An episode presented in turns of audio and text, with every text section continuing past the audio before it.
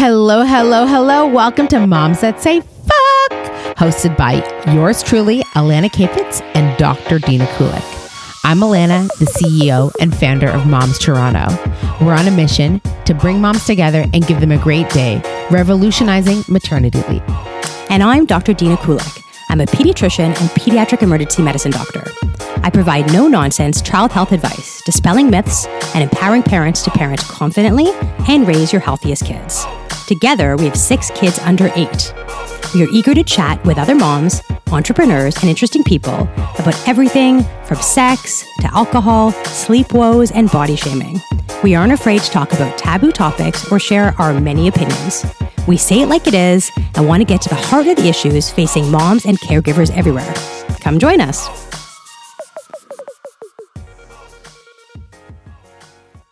Been a while. Hello, hello, hello, mamas and papas. Welcome to Moms That Say Fuck. We're really excited um, to be back. We actually haven't recorded in a few weeks. Nice to see you, Dean. A month, maybe. It's even been a month. We've had a lot happen in our more than a lives. month. Yeah. Um, and we're really excited because tonight we have Lisa Mello. She's an RD, a registered dietitian, intuitive eating counselor, and a body image coach. And I know Lisa as the non diet dietitian. That's how I was drawn to her. And we're super excited to have you here. So, welcome, Lisa. Thank you for having me. Okay. So, give us a little bit about yourself, Lisa. Yeah, so my name is Lisa Malo. I'm a dietitian, as you said, a certified intuitive eating counselor, and I work with mostly women who want to have a better relationship with food and their body. They want to kind of ditch the diet and make peace with their body instead of trying to shrink it over and over and over again. Yeah. We have this conversation almost every podcast, given the nature of our topic. And that's why I thought you were compelling because um, we always talk about food. We always talk about body, body image, people's relationship to body, um, the changing body. So I thought you'd make it interesting guess. I think it's such a big part of parenthood and motherhood. We get bigger, then we get smaller, and even before that, you know, we've talked so much about you know adolescence and our adolescent struggles, and then young women struggles even before having babies. But um, I feel like there's very few people that I know that never had any insecurities about their bodies. Even people that have beautiful bodies, all sorts of different bodies, right? But I think many women, probably most women, have some some and ma- many men too. But we speak most to women, um, and I, I know the women experience. I don't know the male male experience, but. Um, many women have difficulties with whatever part of their body. It could be that they're too heavy or they're too thin or their breasts are too big or too small or their hair's not perfect or their eyes aren't the right color or whatever. Everyone has a thing. I, I don't know. Have you guys ever met anyone that doesn't have anything that is like really truly loves everything and always did? Like there's people now that speak about Yeah. like you know people on Instagram whatever that are so bo- body positive, but they usually coming from, from a place where they weren't necessarily they before. were very eating disordered. yeah, mm-hmm. maybe. What's your experience, Lisa, with like what's the discourse in your profession in terms of the counseling element of what you do? Yeah. So um, getting back to Dennis' questions, yeah, no, I don't know anyone who Yeah. would say I love my body every day, all day, all parts of my body. And I think it's even not realistic to think about it that way. Sometimes I even frame with clients that like body image work is a practice. It's not that you get to a destination and that you were all good and everything is perfect. It's almost like a daily practice because we are surrounded by this culture that tells you this type of body, this is the bodies that we like. And those bodies, we don't like them that much. So you got to be that way. So it's it's a constant process instead of being I'm going to do this for a month, two months, I don't know, even a year, and then I'll be good. And nobody affects or nothing affects me anymore. Yeah. Or people think like if it just five more pounds or just two more inches. Oh, or yes. just whatever. I don't know, less acne, less I don't know, whatever it is, cellulite, you know, whatever thing is. I think a lot of people are always struggling for more and more. For- for something Mm-hmm. different, something different than they have. The grass is always greener. Yeah, and I think this is also a big part of the work that I do. It's kind of realizing that the problem it's not the body, it's in the mind. Because it doesn't matter. We may always chase that. Yeah, it's just 10 more pounds and then 5 more pounds and well, maybe 5 more or just a little bit more until we realize it's never enough. It's Right. never good enough. So there's a point for some women and I think it's getting more and more women now that it's like enough is enough and I'm done kind of doing this. But then what do I do? Yeah. So, what is the daily practice? I have to say, so Lisa's um, um, Instagram is bodypeace dot mom and she you posted something that like really struck a chord with me lisa was holding a sign in her this one because i'm i'm pregnant i haven't even, i don't think i've said that on the podcast yet Yay, i'm pregnant um and lisa has a photo where you you know those like sign signboards and it says i'm heavier now than i was when, when i was nine months pregnant um and then And this the is you? I didn't see the post. Yeah. this Okay. is the, this is lisa saying i'm heavier Yeah. now than i was nine months pregnant Yeah. and to me that like really like struck a chord because i'm the heaviest i've ever been starting this pregnancy and i was like i can't believe i'm pregnant in this weight like that's what my first and I, it's so pervasive for me and because i'm with a midwife during this pregnancy and always have been my midwives aren't so crazy about weighing you they're just not. Um, but because i haven't seen my midwife and i'm almost like four months pregnant i've been seeing my gp and she always weighs me and it makes me so uncomfortable to see the numbers go up and this this particular one just like struck such a deep chord with me so i'll pause there but, But of I- course you're heavier though. Why would you not be heavier? You just had another baby. I know, I know, but like, Because you get like you say like nine months up, nine months down, but really it's like nine months up and like a Yeah. year and a half, two years, three years, ever, right, whatever, of course, but I don't know that, right? Yeah, like, right. and to some degree, it's just it's an obsession with. I have an unhealthy obsession with scale and numbers, which I'm sure Mm. you feel. So I'm very curious to know, like, in your counseling, like, what is a daily practice to make me or somebody like less obsessed with numbers? Like, what is the actual practice? I mean, you don't have to give me Mm-hmm. all your secret sauce, but tell our listeners, like, how do you actually have that shift in mindset? It's it's it's so mm-hmm. hard. Mm-hmm, mm-hmm. No, of course. And, I'm a very positive. I love my body. I've always loved my body. I've been up and down and thick. And, but I was actually going to do a whole thing on Instagram. Sorry to riff on this for one second about how like having a bigger pregnant body versus a smaller pregnant body. And I see all these girls on Instagram who are pretty Instagram famous. I found that Instagram was like a mechanism for people in the health and wellness industry to share their inspirational, aspirational stuff. Um, and then when those women got pregnant, like there was so much pressure, I'm sure, for them to be like skinny, fit, pregnant Yes. people and I don't feel that pressure at all. But I feel almost this pressure to be like, I am the voice of like the regular woman, and this is what your pregnant body looks like when you're not um, a triathlete, right? And when your mission in life isn't to have the pressure to be a skinny pregnant person.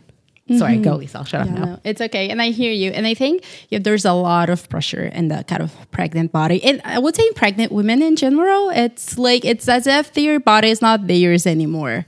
Like everybody has a say or a comment or something to talk about. Even after the baby is born, you know what I mean? It's all the get your body back, bounce back, or whatever. In, like, everybody 10 has- minutes. Right. Yes. On Instagram.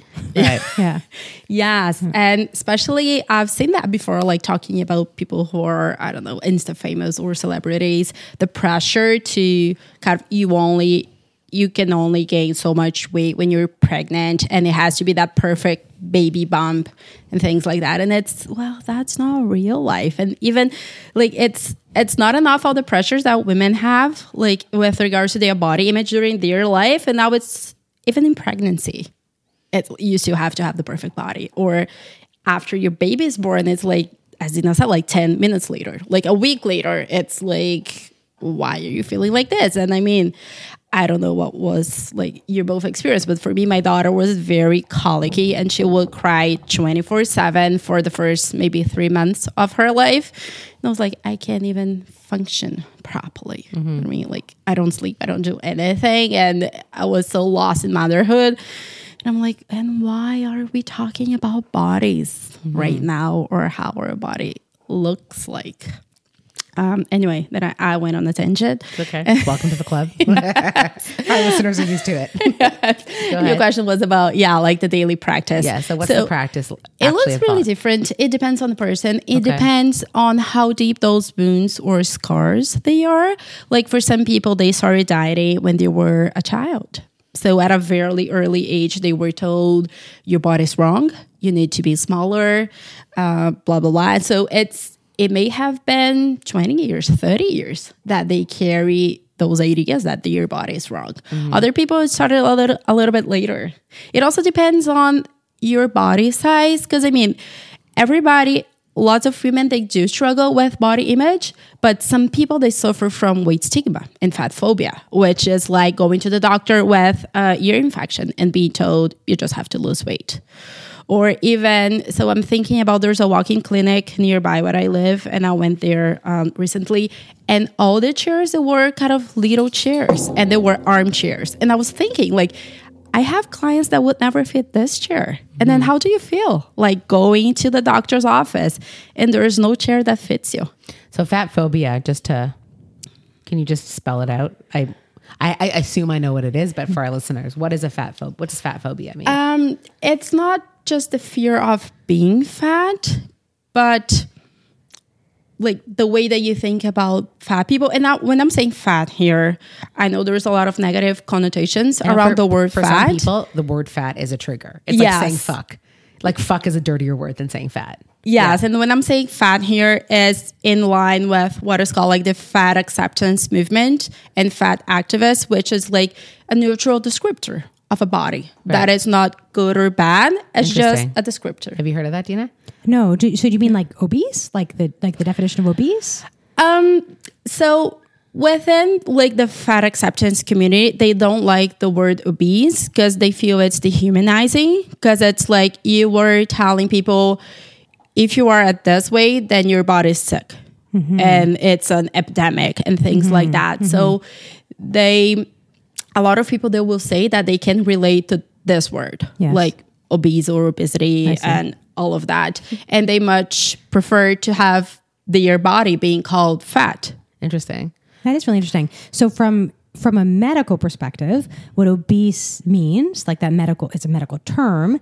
Um, it's about the BMI. So if you take your weight and your height and you put Yeah. it into a mathematical equation, Oh, I've been obese since I was nine then because I'm always Really? off the BMI schedule. Really? Yeah. So there's like there's normal weight, and then there's overweight, which I think is over 25 BMI of 25, and then more than what 27 30. 30 is obese Yes. and there's like morbidly obese which is like more than 35 or something yeah you could google Mm-hmm. this i mean you can put your weight and your height in but it's hard because it's just one measure right so like you know a few years ago there was this whole movement away from body mass index into things like your waist circumference and if your waist circumference is more than I don't know 30 for a woman and 35 for a man or something like that that was more worrisome from a medical perspective because the thought there is that you have more adipose or fat tissue around your organs, so like around your intestines and your liver, et cetera, Mm-hmm. and that puts you at higher risk of heart attack and stroke and things like that, more than just being heavy from a weight perspective. Right. And I think, I mean, the pendulum keeps swinging, right? So I don't even know what's like the thing now. Um, and now they'll people do blood work and they look at other markers of, of heart health and things like that. But there, it was a big thing was like BMI. Like if your BMI is high, like you're too overweight, right? Right. Um, and you have to get that down because of heart risks and um, stroke and things like that.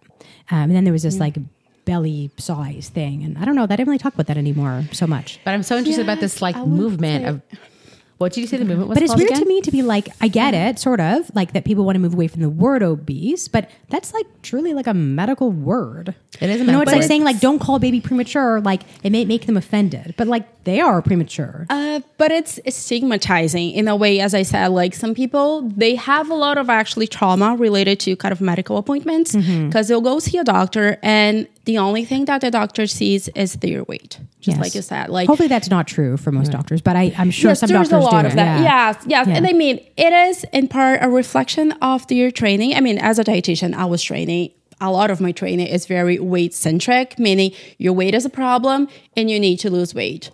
And then it's like, okay, so what is an intervention that you know that it's proven to that people will lose weight and it's successful and they won't have any disorder habits and it stays in the long term for most people. And it's like, mm, none. So what would it be like if we instead we focus on behaviors? Like just as I, I don't know, you were concerned about your blood sugars, you were concerned about blood pressure, about um, diabetes. So what behaviors? Because behaviors are the things that we can actually do. We can lose weight. This is not a behavior. You can choose to, I don't know, I'm gonna eat more vegetables at dinner. Or I'm gonna go for a walk with my dogs. This is a behavior. This is something that you can do every day, one day, a week, whatever. Uh, but it's not like, okay, I'm gonna lose half a pound this week. This is not something that you do. That's Yeah, so I love interesting. that. So it's taking the pressure off of the weight loss as the goal, but rather let's do things that are going to make us feel better. Lifestyle Maybe changes. we'll lose weight. Maybe we'll just feel better. But the goal isn't necessarily to lose that one pound, ten pounds, forty pounds. Exactly. Oh my God, Lisa, 'Cause, that's yeah, good. I know it sounds so. It's so such a simple concept that you're right. You can't mm. The behavior isn't the weight loss. The behavior is other things. Is that what you're saying? Yes, that's what uh-huh. I'm saying. And this is regardless of body size. Because I feel that sometimes even the talk about like focusing on behaviors, it's like, wow, but it depends on your body. You know, if you're too big, then you have to focus on weight loss. But then again, it is not a behavior. It is like, what can you do right now if that is within your power and makes sense to you that may improve your health? Lisa, if that's what you're looking for. Here's my question. So a few months ago, maybe it was a year ago now, I posted, I wrote something, an article called I'm a Fat Mom. And it sprung up so much emotion for women writing me notes and people who I would say, like Dina is, is identifying women who are like thin women their whole life, but they have so they had a childhood full of eating disordered and so mm-hmm. much body dysmorphia. Mm-hmm. So if somebody were to come to you and they are body dysmorphic or they feel like they they had an eating disorder but as a parent now they're having a hard like how do you deal with that? Somebody who doesn't weight is not their issue. Just um what is it called? Body image issues. Like what, it's a if- di- if it's it's a different that's a different prognosis right? It's a different Well, it's not just about weight, right? Like one thing I was going to say uh, to what you were saying, which, which I love what you're saying, is that there's plenty of people that are thin, Right. Whose BMIs are normal and they're very unhealthy, Right. Right. So there's lots of people that Mm. eat tons of garbage. Their blood pressures are, are shitty. They might have heart disease. They might have diabetes. All these things, but they don't look like that on the outside, Right. But when we don't judge those people, I mean, the typical person looking at them like, "Oh, you've got diabetes," they don't know, you know. But then someone is obese, and people automatically think, automatically think that person is sick, you know, unhealthy, not active, watches TV all day, et cetera, et cetera. Whereas many of those people might be quite active and maybe they have beautiful blood work, you know, and they have no issue at all with that. Yeah, and that's when weight stigma is so harmful to everybody. That's when we realize that it's not for people who live in larger bodies only, but yeah, there's a lot of people who are within what is called the normal BMI, and they may have all those chronic issues as well. And the fear of getting fat. Yes, So whatever that yes. is for them. Yeah, Yeah. So yeah, getting back to your question, Elena. Yeah, I do see actually a lot of people. They have. It's not because they live in a larger body. It's more the fear of gaining weight, hmm. and this is very, very real. Okay, riff on that. I'm so interested. So, as someone who doesn't have like it's I teeter on not that I teeter on the fear. I know people who I would say on the face of it are very successful, very successful in business, self-made, beautiful family, on the, have everything they could like very well established, accomplished, proud people. But they just can't get over the fact that they're 20 pounds over or whatever it is, right? Like in their mm-hmm. mind, their ideal weight, that for them is like nothing else those those accomplishments don't matter. Like so that's why I'm very curious to know about this people who are scared of getting weight getting heavy because when I see somebody like that, I'm like, you look great to me. I mean, I don't it's just, it's mm. so fucked. We're such a fucked I, generation. I have friends man. who are very, very thin, uh, like size zero, size two, like small people who we go for dinner and they don't eat anything really. Like, Right. you know, they have salad and they're worried about the dressing and like just lots of stuff. And, and it takes away from their joy of life. Like they're always thinking about, it, always worried about it, etc. And maybe they were bigger before, maybe they weren't, but it takes over their, whole- like their whole psyche. Is right? totally defined And by they, it. they're, yeah, they're defined by it. Right. And I think a lot of it is like control. It's like something you could control. Right. You know, people can, can, do that, you know, like if I'm just restrained enough and I work out enough, I can like make this look like this for me and for other people. right. Yeah, you know. Yeah, yeah. There's so many things that I want to talk about. That um, there's definitely yeah that control piece, and it's something that we work on because I mean the bodies change. We get pregnant. There's menopause. I see a lot of people who are going through menopause, and their body is changing. And if you put so much not pressure, but so much value on how your body looks like, it can be very distressing. Right. And it's there's I don't want to say there's nothing you can do, but it's kind of realize that we are not in control of our body like 100%. And if only I do all the right things and I do this, my body will look exactly as I want it to look. That's not true.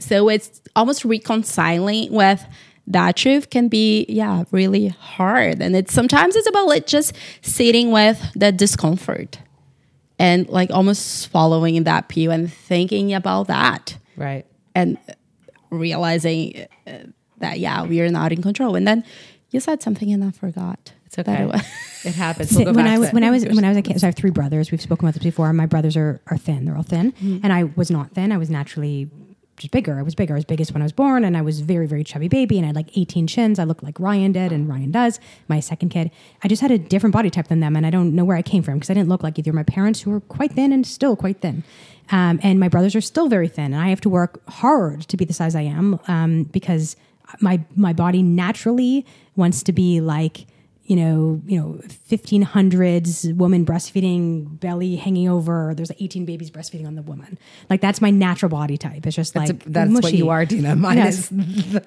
the body, the fat, the yeah. body but like mesomorph or whatever th- those those terms were back in the day. But um, so so I, I work hard to to stay on the thinner side because I also for me it gives me energy. Like it for me, it's not even about the weight or the size or the poundage. I don't even know what I weigh right, right now, um, but it's about my energy. And I know if I go five pounds up or ten pounds up, I just feel more bleh, like I just feel Right. like less energetic and less awake, etc.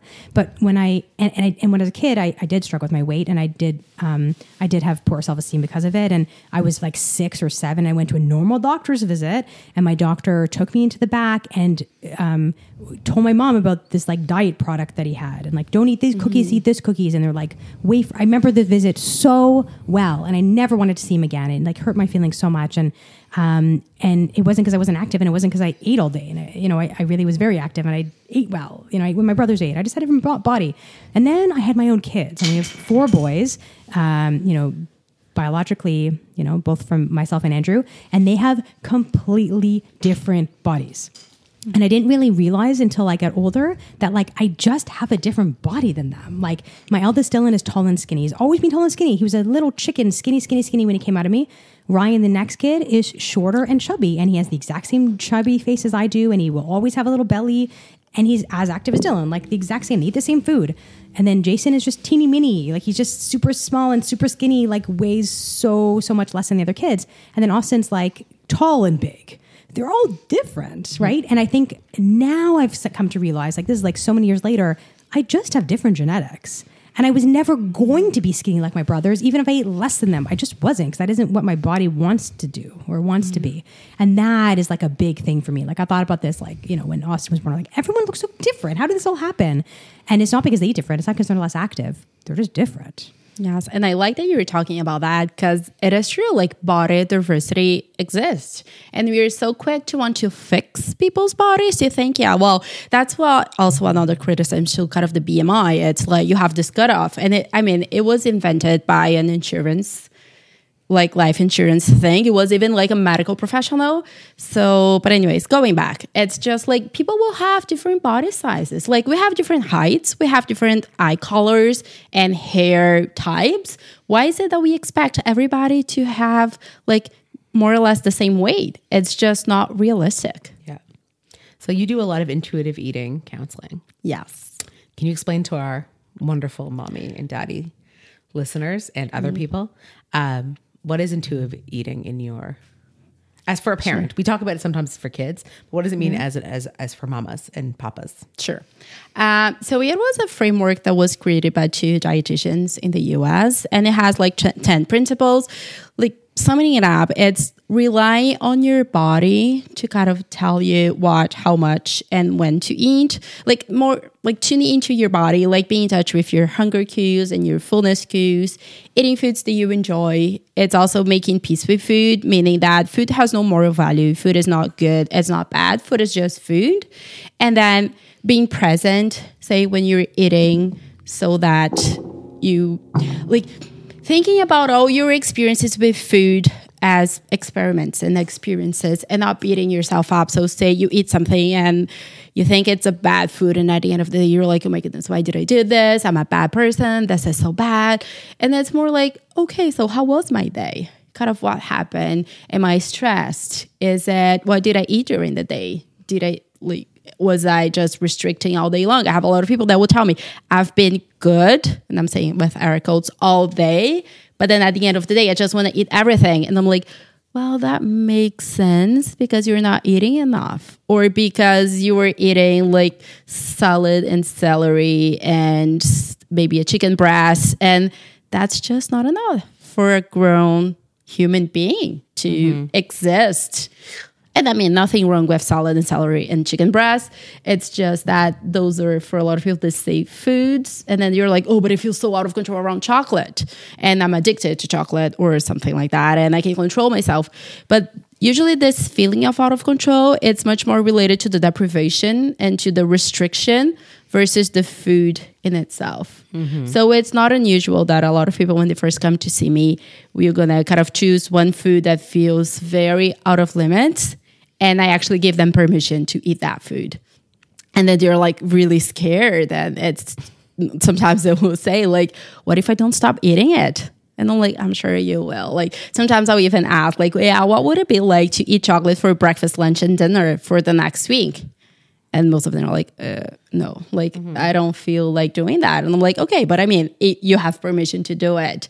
But then the permission it takes away the power from the food and it's not automatic of course again it depends on how long your history like doing diets is um, but when all foods are on the table and all foods are okay you kind of it, it loses the, the excitement So interesting. and then have the chocolate, but enjoy the chocolate. Right. Don't eat it so fast that you're just like you feel guilty and you feel bad and you're, you're feeling bad about yourself and you swallow and you're done. Have the chocolate, but savor the damn taste of the chocolate. If you love it, eat it, but enjoy it. Yes, yeah. So that's definitely another piece, especially in the beginning. Um, there are things like making sure you were eating during the day. So when you're tackling that, like forbidden food, you're not driven by hunger. Like it's more about yeah, like sitting down, yeah, being present, tasting that food. Sometimes people will realize that they don't even like some foods that they thought they liked mm-hmm. when they actually stop and eat and taste it. Sometimes I'll say, "What is it that you like about it? Is it the texture? Is it the flavor? Is it the temperature? What is it? I don't know. Tell me." And mm-hmm. then you're like, "Well, you know what? I tried it and I don't even like it. Now that I know that I can have it whenever I mm-hmm. want." I don't. I just have it in on my cupboard, and I don't touch it anymore because it's like I don't like the taste. The power is gone. I just feel like when I think of dietitians in my lifetime, I think of people who you go to and they like meal plan with you and they explain macros or whatever, you know? So when- when mm-hmm. somebody comes to you and you're consulting them, this, these are the sorts of conversations you're having. So if somebody wants to be like, okay, this is all great in theory, but in practice, what should I eat?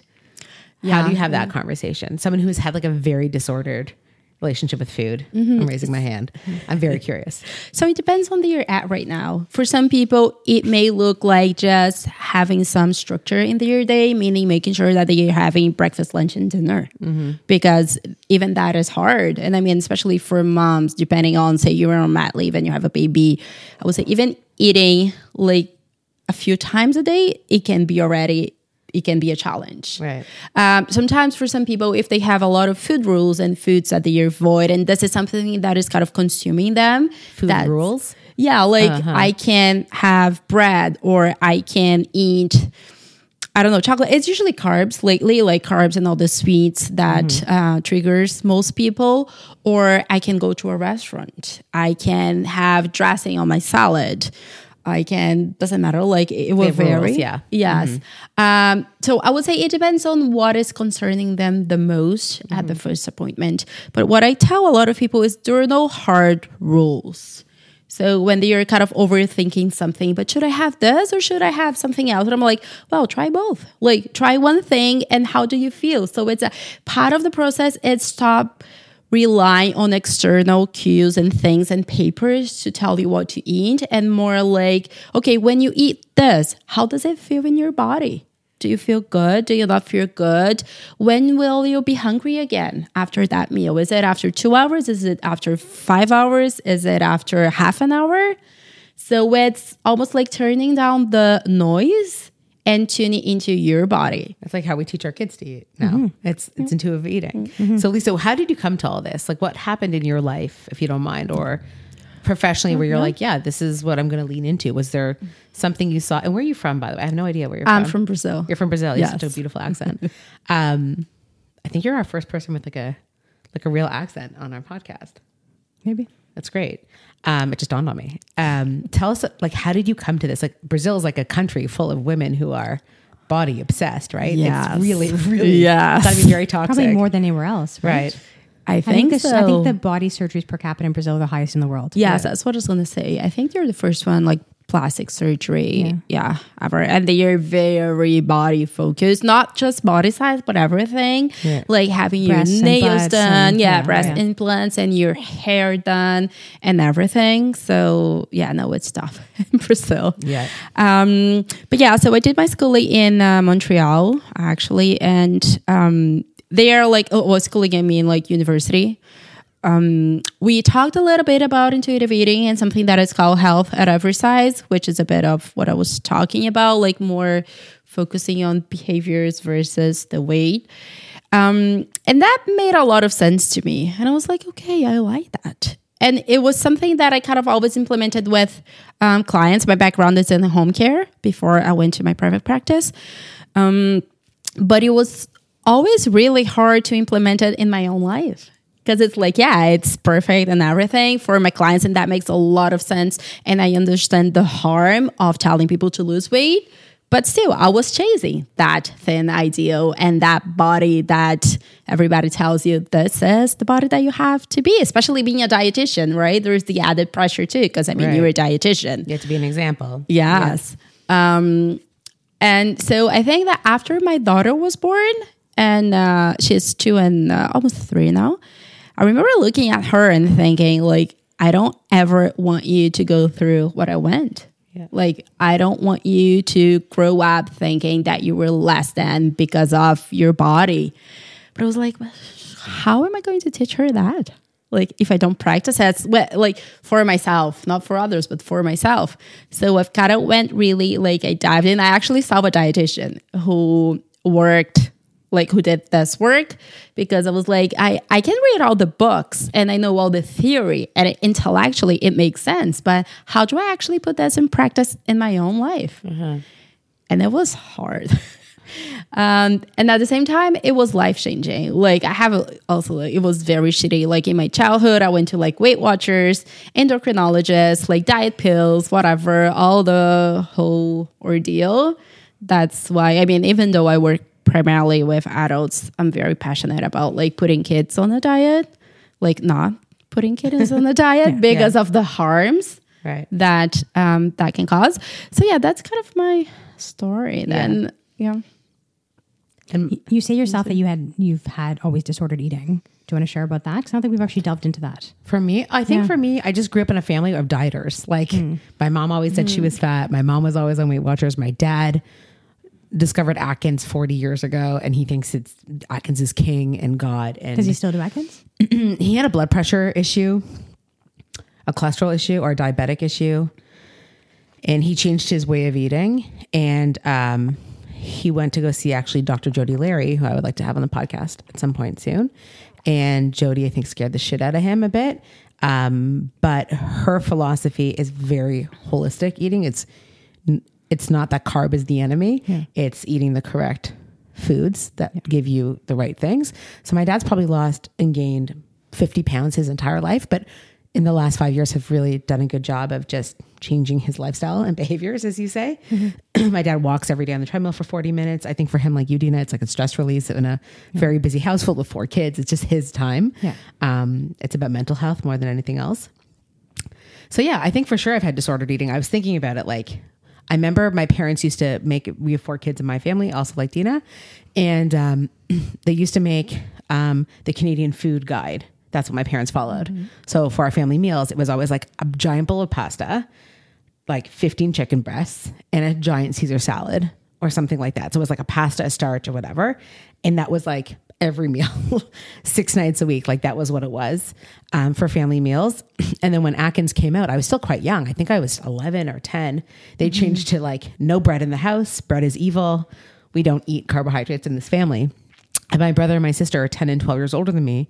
So when I was 10, she was, my sister was 22 and she was never f- fat in her entire life. My sister has a very naturally thin body, but um, she can sort of dabble in binge eating, I call it. Like she has very disordered eating. Sorry, Bonnie. Um, very disordered eating. So for the last 20 years, she's low carb, low Atkins to the point where like it dictates everything. She just told me it's a funny story. Um, and she's the most like my very special, very close sister. She's like, a guy wants to take me on a date, but he wants to take me to Alo restaurant, which is like the Michelin star restaurant of Toronto. But I told him like, I don't think it's appropriate because I don't eat bread or sugar. And I was like, Bonnie, you fucking go to Alo and you fucking eat every course that every is carb. presented to you and you shut up your fucking face if this guy wants to take you to Alo, you go. So it's very pervasive. Like my both of my sisters and me, I think we all have disordered eating. I eat to enjoy food a lot. So my, I married a chef in the end. Um, and we love food and we love cooking. And Matt will make pasta from scratch. It's really nice to eat pasta from scratch, you know? Um, so I think I've like resolved some of those pains and stuff like that, but I still like we had who was Dara from Belly Bod- um, um, Mom Bod Love um, last season on, and she's like, she said like, I almost grew- like I almost like raised my family in a house without bread, and I was like, oh my god, we don't have bread in my house. Mm. like it's something I grew up with was not having bread. Mm-hmm. So I think for me that's the disordered eating, and I didn't even realize it was disordered. But yeah, Weight Watchers and keto, it's all very confusing. Diet culture. I remember when I went to Florida, I was a really young kid, and I was probably 14 years old fluctuating weight as I always did. And walking into a Walgreens and seeing like diet pills, like very obvious diet pills, and like sneak buying them, you know? I bought them when I was probably 12 or 13 as Yeah. well. Like sneak buying them and taking them home. And my sister, my best friend, who's still my best friend, it's her birthday today. Isn't your birthday soon? The 21st. Of this month. Yeah. You're a January baby.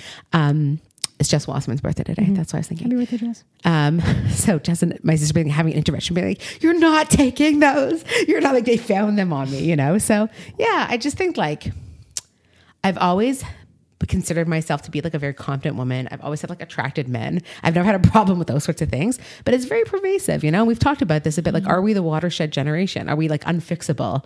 Right? Is it mm-hmm. our responsibility now to raise daughters who just have body positivity and maybe not even body posit body neutrality? I guess is the better mm-hmm. word, right? Just just as you say, every size. You know. Yes, I would say sometimes with kind of the body positive movement, people feel like they have to love their bodies and that's the goal.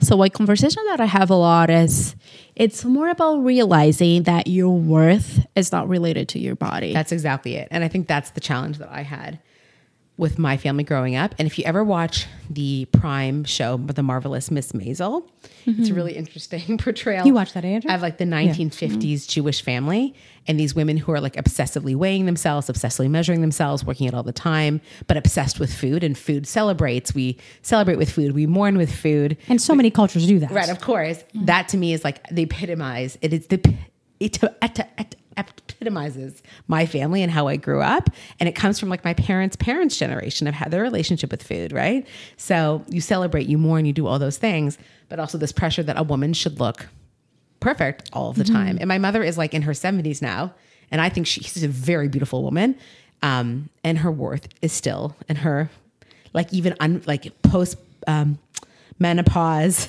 very disabled body. She's still obsessed with totally weight obsessed. So um, it's poison. It's toxic, and it's really it's a really hard thing to get over. Yes, yeah, I've been seeing people in their 80s and 90s and women mostly, and they're still worried about their bodies, and they're still telling me, like, had someone telling me, every woman my age wants to lose weight, and it was someone in her 80s. Yeah. So yeah, it never goes away. Sometimes you may feel like, well, yeah, no, I don't know. As you get older, then you stop like caring about this and it, no it's not true so yes i think that's part of why i feel so passionate about this it's more yeah like changing the culture changing the conversation because it's sometimes feels really hard because it's so pervasive and kind of weight loss things are so everywhere um, but at the same time I do see kind of in my daily life, not just with clients, but I would say like even friends or people, especially because of social media and because like I'm very open with what I do and what I think about things. So sometimes I do have like people in my personal life kind of approaching me and telling me, oh, I really liked this and this or that, or they're gonna tell me their stories because it's very vulnerable, right? To open up and say, I don't know, to talk about body image or to talk about our struggles and things like that. And I think what I was interesting talking to you, Lisa, and you, Dr. Dina, is this sort of like middle ground between like, okay, when are things unhealthy, right? When is this unhealthy binge eating behavior or unhealthy relationship with food where you like your health is actually at risk, right? Or where you sort of say, like, air quote, like, let yourself go, you've just decided not to care versus what you're saying, which is like body love at all sizes or like body acceptance at all sizes. And for me, like, I find it very pervasive. I find Birds Papaya very pervasive. I find Lizzo very pervasive. I find like these women who I think are like, I think Ashley Graham pregnant on the cover of, was it Vogue magazine? I find that all, I'm like, fuck yeah, you know? Like, you look like me to some degree, right? Um, when I see it, it's great. I mean, I'm not sure if I love it on every conversational platform. I don't need to see it every day, but I like seeing birds papaya stretch marks on the side of a bus. You know, it feels really good that people are moving toward that. Not only on social media, but like very mainstream also, like seeing different bodies and different colors and different shapes. Um, yes, in and- mainstream for sure. Yes, and I hear you when you're talking about health, and I think sometimes there's this misconception that yeah. accepting your body means that you don't care and Right. that you don't take care of yourself and things like that. Right. And I think it goes back to a little bit of what we were talking about before, like looking at a person's body, it doesn't tell you anything about their health. Mm-hmm. You don't know what is going on. A person may be what a lot of people would consider thin and they may not be healthy. And Right. also, health is so much more than physical health. Going back again to a little bit of what Dina was saying before, like the friend who would go to a restaurant and doesn't eat or just eat a salad without dressing or something like that. And I see a lot of people who have so many concerns about food and obsessions related to food that it paralyzes them. Like they can't live their lives because it revolves around food and meal prepping and what is it that you're doing. And then it's like, is this health? Really? Or no? Or even like going, like seeing the bigger picture. I feel like sometimes, even with like talking about changing behaviors, we focus a lot on food and movement, kind of exercise, but we don't talk that much about stress sleep stigma. As i was saying like weight stigma. There's lots of research that shows that increases cortisol and it's detrimental to people's health or just the determinants of health which is something that people would talk about in public health which is like income and access to medical care and your postal code. So where is it that you live? There's so many things that affect our health mm-hmm. that we don't talk about, and we only talk about like food, like what is how much food and what foods is it that you eat, or how much exercise or movement that you engage. That we lose the big picture. Right. And I think what you're saying, I 100% agree with. There's a, like, like, as I said before, you could be thin and be very unhealthy. You could have, you know, severe high blood pressure and severe, you know, uh, you know, heart disease, et cetera. The way, when you look at a person, you cannot make a determination of whether they're healthy on the inside. You could be obese, quote unquote, you know, from a BMI perspective, but have beautiful blood work and live a very long, healthy, happy life, right? I think exercise is really important, or at least moving your body is very important. And you could be obese, but again, have great blood work and, ha- and be very heart healthy and you know get good exercise every day, et cetera. So looking at a person, you can't make a judgment call about that. But I think we're also thinking about like the physical body, the physical health, but like mental mm-hmm. health. I mean, this all comes back to mental health, right? Like mm-hmm. you, if you're so focused on like what are you eating, what are you putting in your body, and all that, that obviously affects your mental health. Which maybe you look like everyone else wants to look, but you're not happy, and you're focused on the food, and you're not sleeping, and you're not hanging out with friends, and you're not going out with your partner, et cetera, because you're so focused on all that. And like, I don't want to look like that if that's what I'm going to get out of that, you know? Mm-hmm. Mm-hmm. I want to feel good about how I'm feeling and looking, etc. Yes, yes. And I feel like the more that you kind of accept yourself and who you are and things like it's easier actually to engage in those health promoting behaviors it's like sometimes what people will say like move your body because you love it not because you hate it it's more from I a place that. Hmm. yeah so it's like when you move your body what what are the benefits like what is it that you actually how do you actually feel when you do that? Is it for mental health? Do you feel less anxious? Do you does it give you more energy during the day instead of being like weight loss focus or like not just weight loss but a body composition sake? Because this is also a new term. I think because diets or weight loss, it's somehow getting a bad reputation Thank God. like partly. Yeah. Um, there's a lot of people also like co-opting the anti-diet or that idea, but at the end, like when you look at what they're doing, it's like, yeah, but at the end of the day, you're still telling me that I have to shrink my body or that it's a body composition goal or something like that. So I'm Right. like, uh, so what is the deal? You know what I mean? Instead of just okay, let's move our body because that brings us joy. Like, Yeah. what is it that you enjoy doing? It doesn't have to be going to the gym. If that's what you like, then great. But it can be going for a walk. It can be doing pole dancing. It can be going for a ride, like Right. going out with your bike. It can be whatever, like whatever you enjoy. It could be some yoga. There's no right and wrong there. It's more like how, and again, going back to your body and asking yourself, how do you feel? right. Like after you do some movement. It's awesome. for people that like rules, because I think this is, I think this is why some, a lot of people go towards diets, right? Because they want to change their body composition, mm-hmm. but they, it's easier in a way someone to tell you exactly to be like, to yes, I'm allowed to eat carbs. No, I'm allowed to eat carbs. No, I have to have super high fat. No, I can't have any fat at all. I could count these points, whatever. For people that love rules, is there any like diet ideology that like you think is on the healthier end of things, of the healthier end of the spectrum, or or do you think diets in general you should just avoid?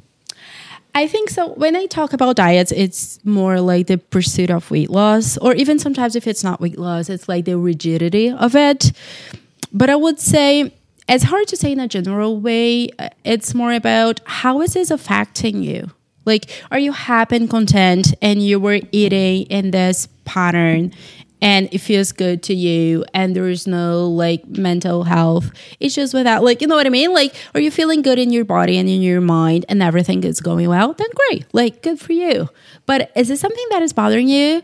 Then yes, let's take a look. Like, what is it? Do you feel like you want to binge on sugar because you don't allow yourself to have it ever? So when you go to a birthday party, I don't know, you either avoid going or you go and you just like obsess about it when you're there. So it's more like getting the questions back to the person and asking them how do they feel about what is going on. Um, How do you feel about like this keto, gluten free, high fat, low fat, whatever? Do you think it's all just dangerous, or do you see any merits to it? Mm. Oh that's I would say, and again, it it depends on the person. My experience with people is usually when they come see me, and because I know what I do, it's because it didn't go well for them. Yeah. Um, it was very restrictive. I feel like for most people, when they ask me, um, "How do you feel about this?" I'm like, "Well, well what is the point? Like, what is the goal? What is the overall goal? With say, if you think of a keto diet and you are restricting a lot of foods, like, what is the goal?" Is it health? Is it uh, body size? Is it I don't know? Like, can you achieve this with a with a less restrictive way of eating? So it's more that like it's pinpointing what is exa- what is it that you're hoping to achieve by eating this way or by doing a specific thing. Mm-hmm. I think having that clear makes things a bit easier. And even when it's weight loss, so this is another talk that I have a lot when people are saying, "Yeah, but I just want to lose ten pounds," and I'm like, "Yeah, but what is it that you're actually hoping to achieve? Is it being loved by others? Is it feeling like you be more successful? Is it acceptance like by other people? Is it because it's usually more about that than about your body size? Hmm. Yeah, it seems very arbitrary to be like, I just want to lose five pounds or 10 pounds or 40 pounds. Where's that number coming from? Like, Right. what does that even mean to you? Mm-hmm. How is that going to make you look different? Like, what is that like five pounds? What does that look like on you? And why is that like the dogma? Mm-hmm. It's funny. I've never I've never admitted this before. I've ever talked about it publicly, but I did do a very extreme diet for my last year of college. I was really I think I was feeling really depressed uh, at McMaster actually, and I had gotten to my highest weight, and I was like, I got to do something drastic. You know what it was? I got HPV. That's what I got. I had human papillomavirus. I was like, I think I was fucking everybody, and I and I got I got I got slapped, and I was like, oh god, I got to do something. But so I never actually. It was like on the spectrum of HPV. I got like the lowest. But does getting HPV make you want to diet? So because I had gotten weighed for the first time in a long time, Oh, going to the see. doctor Okay, because yeah. I wasn't weighing myself. I was just partying hard. Um, and Clearly, other to- people were loving your body. Pardon? Clearly, other people, Other were loving my body, but not Yeah. me. Oh, Yeah. Andrew, I want a slice of that meat. Says the pregnant lady. Says the pregnant lady. Um, I'll have some salami. Thanks. Thanks, so boss. random. it's like 9 p.m. and Andrew's eating salami. That's so funny. Yeah. yeah. Oh wow, And now Alana is too. charcuterie on my Yeah, tummy. exactly. Um, oh, sorry, dogs. Oh, the dogs are. They want the meat too. So, when I was in college. Oh, speaking of which, Is it Matt? No. Oh, yeah. Um, sorry, I'm eating some meat. People love chewing on I, microphones. I like. Um, I ended up going to Dr. Bernstein. It was the most restrictive, Yes. the most fucked It's basically up like thing. no calories. You get like shots of vitamin B12 so you don't die. right? literally shots in my ass. Yeah. I think I lost 50 pounds. Holy shit. It was crazy. Um, and How, I much, kept how it much off. did you have to, leave, to lose? It was. It wasn't. I don't remember. It was just I had lost 50 pounds in the time I'd gone in four months. It was mm-hmm. crazy. Wow. and then what happened after? Did you feel good or I- do you feel shitty? I don't remember. All I remember was getting the shots on my ass. Didn't feel good. But what they gave you, Lisa, was a one piece of paper. Mm-hmm. It was eight and a half by eleven, and you had to write all your food on that every single day. And you had to write down the quantities, and it was so so fucking extreme. I was feeling desperate. It was like really an act of desperation, and to be honest, it was extraordinarily expensive. And I think that was one of the reasons I did it. I was like paying so much money. I'm like, I can't let this fail.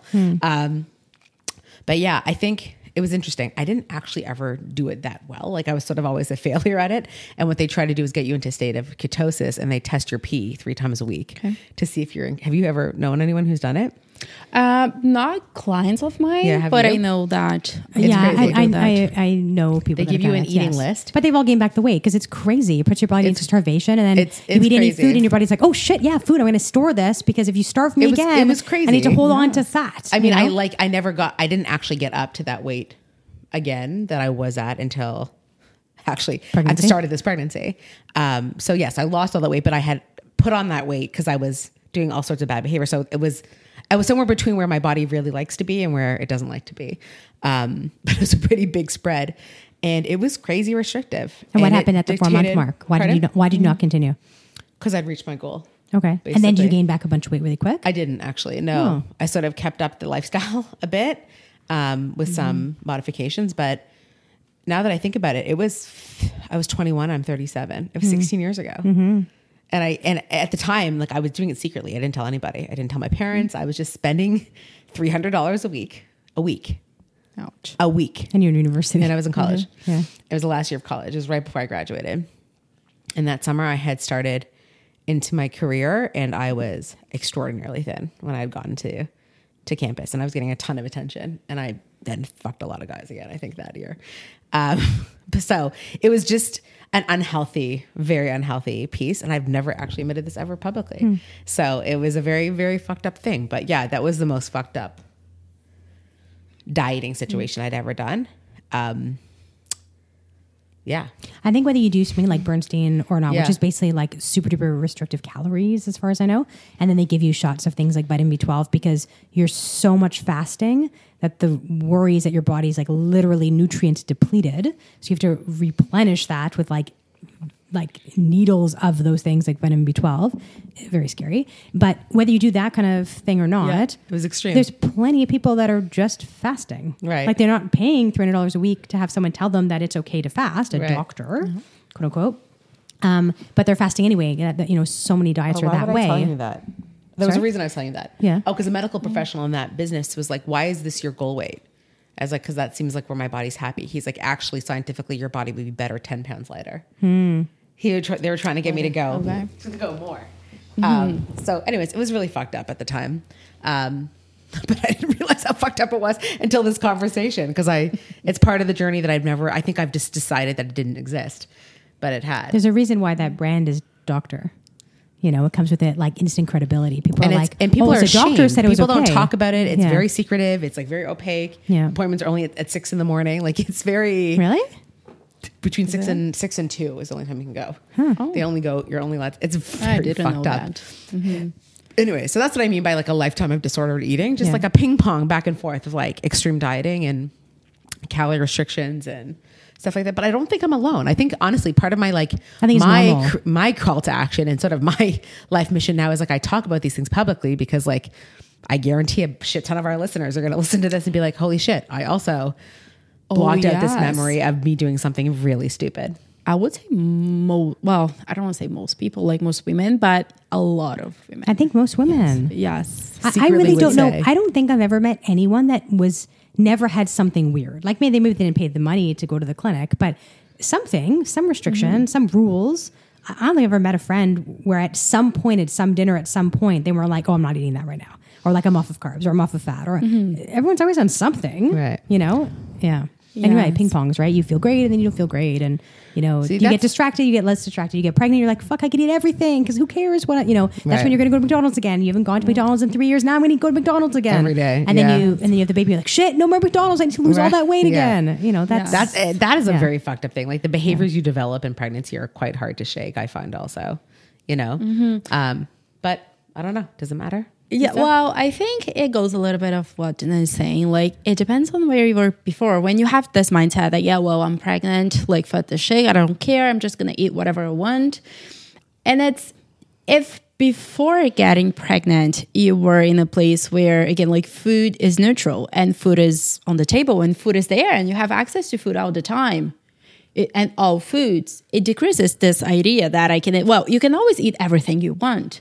So why are you going crazy about food right now if it was always allowed? It's the same as binging, Mm-hmm. right? If you restrict, restrict, restrict, you're more likely to binge because you become obsessed with like how good is that chocolate going to taste? How Mm-hmm. good how good is that muffin or bagel or whatever going to taste? But if you have a bagel once in a while and you enjoy that bagel once in a while, you're probably less likely to binge on it because you don't need it. Your brain isn't like focused, focused, focused, focused on getting A that. bagel's a binge. Yes.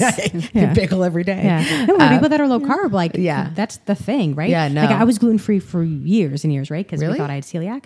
Oh, yeah, that's a whole other conversation. But yeah, I was diagnosed with celiac um, in med school. Uh-huh. And then I was gluten free, like truly 100% gluten free for 12 years because I thought I had celiac and I didn't want to risk anything because the risk of um, intestinal issues, et cetera.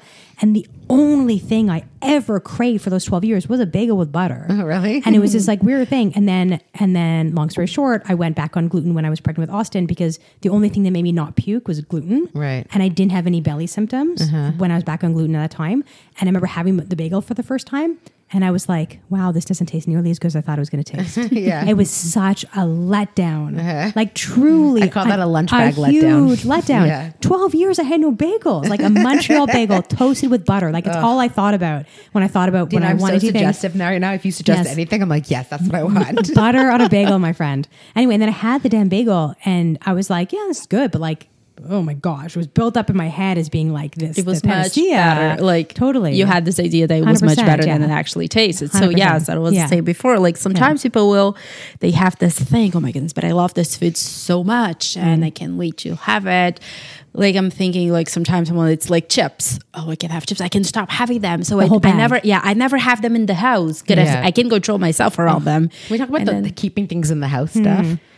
My mom, I could literally, I love you, mom. I could wring your motherfucking neck. My daughter just had surgery this, or was broke her femur this weekend, and my parents are in Florida, so they thought it was appropriate to send a gift basket the size of the dog crate. I'm looking at a giant dog, literally that big, full of just candy, candy, chocolate, sugar, literally everything you could possibly imagine that is so bad for my entire family. And she's waiting for me to say to her, she's like, So did you get the? I was like, What do you want me to say? Thanks. She's like, Am I in trouble? I'm like, You knew this was a bad thing to send my family. Matt's like, My husband's like, We got to get this shit out of the house. Like in my husband's mind, like I can have it in the house and like have a Hershey's kiss here and there and feel okay about it. My husband cannot. He will eat the entire thing. Mm-hmm. What's that about? Like not having it in the house? Again, it's that Restrictiveness. It's, that restrictiveness. It's yes, good and bad, right? Yeah, because restriction is not just physical restriction, meaning you were avoiding that food. If you're eating the food, but you're feeling like, like if you're feeling guilt and shame, and you're like, oh, I shouldn't be having this. Oh no, this chocolate is bad for me. I shouldn't be eating this. Why am I doing this? All those thoughts, even though you were eating that food, they still trigger deprivation and they trigger this feeling that I can have this around me because I'll feel out of control. If you have it around you and you actually give yourself permission to have it whenever, like in the beginning, as you give yourself more permission, permission to eat foods, Bless you. you, bless you, Excuse me, it was the salami. Continue. you may eat more of them than Right. usual. Say in the beginning, if you say, "Oh no, I'm gonna allow myself to have cookies in the house," say. Uh, it is normal that in the beginning you're gonna eat more cookies than normal, but at one point you were just like, then you realize that well, cookies are always there, and I can have them whenever I want. So yeah, maybe I don't feel like having cookies right now. Do you guys you, you, keep junk in the house a bit? Yeah. So when you when you started saying that, I was thinking like kids at a birthday party, right? So there's so many families that are super restricted about having candy or junk or whatever in the house, what they call junk. You know, it's you know air quotes. And then they go. These kids go to a birthday party and they go batshit crazy, right? They're like mm-hmm. juice and candy and and my kids do that because they're kids. But no, we we are not super restrictive, with the caveat that my kids eat well. So like we're quite strict about having meals, family meals where we face each other and there's no distraction, there's no TV or anything, and we have real meals that all of us eat the same meal. And then if they eat their meal well, they don't have to finish everything on the plate, but they have to eat a decent amount of it, all of it, all of the various things, veg and whatever included, protein. Um, and then, then they can have a fruit of their choosing, and then they can have a treat, a treat of their choosing. But if they don't eat their meal well or their fruit, that's it for the meal. So we're like super hardcore about meal times. Um, and my kids eat everything. They can go to any restaurant, anyone's house, and they will sit well and have a social experience with us, talk about their day, and they eat anything, anywhere. Um, and they do get a treat of their choosing. And that could be like, I brought home some stuff that people gave me as like Christmas gifts today. And so one of my kids had a Pirouline, like, you know, those stick things, is that they're called? Piroulines? You know what I mean? Mm-hmm. Mm-hmm. And then uh, three of the kids had little chocolate balls, like a, like a Lindt thing or whatever. And that mm-hmm. was it. That was the meal. And they loved it. And they should love it. And I'm glad they ate it because they eat really well for their uh-huh. meal. But once they leave the dinner table, if they didn't eat well, like that's it. That's the meal, close, the end. my shit under control Next right meal now is my kids breakfast. mealing. And there's no messing around. And, Yeah. and we don't make anything else. My kids want whatever. They don't want pasta. They do want chicken. Too bad. So sad. Passes the meal. Tomorrow you could have chicken, you know? Yeah. Mhm. So, uh, yeah. So my kids do eat treats, but they have, they almost like have to like, not really reward. I don't. Re- I'm not like you can only have this if that. It's just it's just an unspoken rule. My kids just know Right. that if they don't get to that step, they just don't get it, and that's it. We don't fight about it. There's no there's no mealtime arguments or trading or negotiating. Like none of that is on the table. My family is right now in hardcore negotiations. Yeah, we do not negotiate with that It's stuff. bad right now. With my, my daughter Essa is amazing. She had tabbouleh tonight. She's 14 months old. She had the chicken on the table, the falafels, everything. Elias was like, ugh. Anyways, we'll yeah, talk about it later. I, the, the whole debate Yeah. thing, the whole negotiation, like Ugh, mealtime battles, struggle stuff. Like Yeah. I don't have any patience for that. It makes life hard. Yeah. It makes life stressful, and I want kids to enjoy food, Well, like truly. well, My kids will Dina, taste you're, the you're food setting and up the love foundation. The food. You're setting yeah. up the foundation that Yeah. Lisa's talking about, Yeah. which is your boys won't have body image issues or food is good or bad. They'll just know that this is food, right? And it's delicious. Like Right. I want people to sit down and be like, "This chicken is delicious. Right. This vegetable is delicious. This soup is delicious." Versus being like, "This is all like," and the really good stuff is the chocolate at the end. Like that. Right. That isn't how we framed it. Right. I want them to enjoy the food that I also enjoy. That is maybe chicken, is maybe pasta, and maybe fish, and maybe chickpeas. It doesn't have to be the chocolate. Right. You know what I mean? So yeah, I, I'm really all about the social experience of meals. yeah. Yeah, so I think? def- yeah, I definitely agree with you. We kind of do something sim- similar. Like meals are like everybody's on the table. There's no phones, no nothing. We sit and we talk. I would say the only thing that I do different actually is when whenever we have dessert, I actually serve with the food.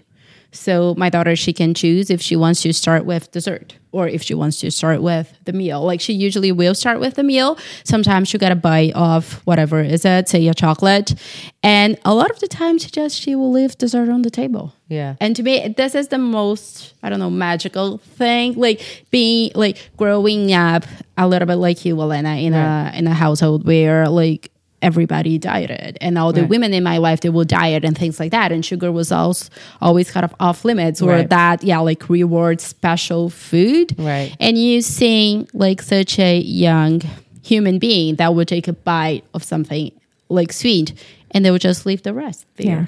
It's like heartwarming. Austin tonight he had this little Lindt chocolate. He took a bite of it and he said, All done. And I was like, mm. Oh my God, you're such a good boy. I'm gonna Like that made me that. so happy. I think we keep like we because we were on vacation recently. It was like way too much sugar overdrive. There was like we were very out of our Holidays too, there's just so much shit around. There was so much shit around, so we were trying to like dial it back a bit. But I think, you just inspired me and reminded me. It's such a good refresher every time we have this conversation. Like I need to sort of put the treat on the table again because I've done that before and it was I was shocked that he had like the bite of the treat and then ate the rest of the food. And right now we're sort of saying no, you can't have it until you finish everything else, and it's becoming a giant battle. So that's the thing. So we don't say it. Right. So that's the difference. And, and someone else that was on, I think another dietitian was saying the same thing, like everything's kind of presented at the table. Right. I'm not sure we haven't done that. I think we could do that. Right. Um, I just want to make sure that they do have the healthy things. Right. But it's not a negotiation. So it's not a reward. The treat isn't a reward. It's just like the last step. Just like, you know, some people have the salad first and people have the salad after the main dish. Right. It's just the order in which it's presented. Right. Um,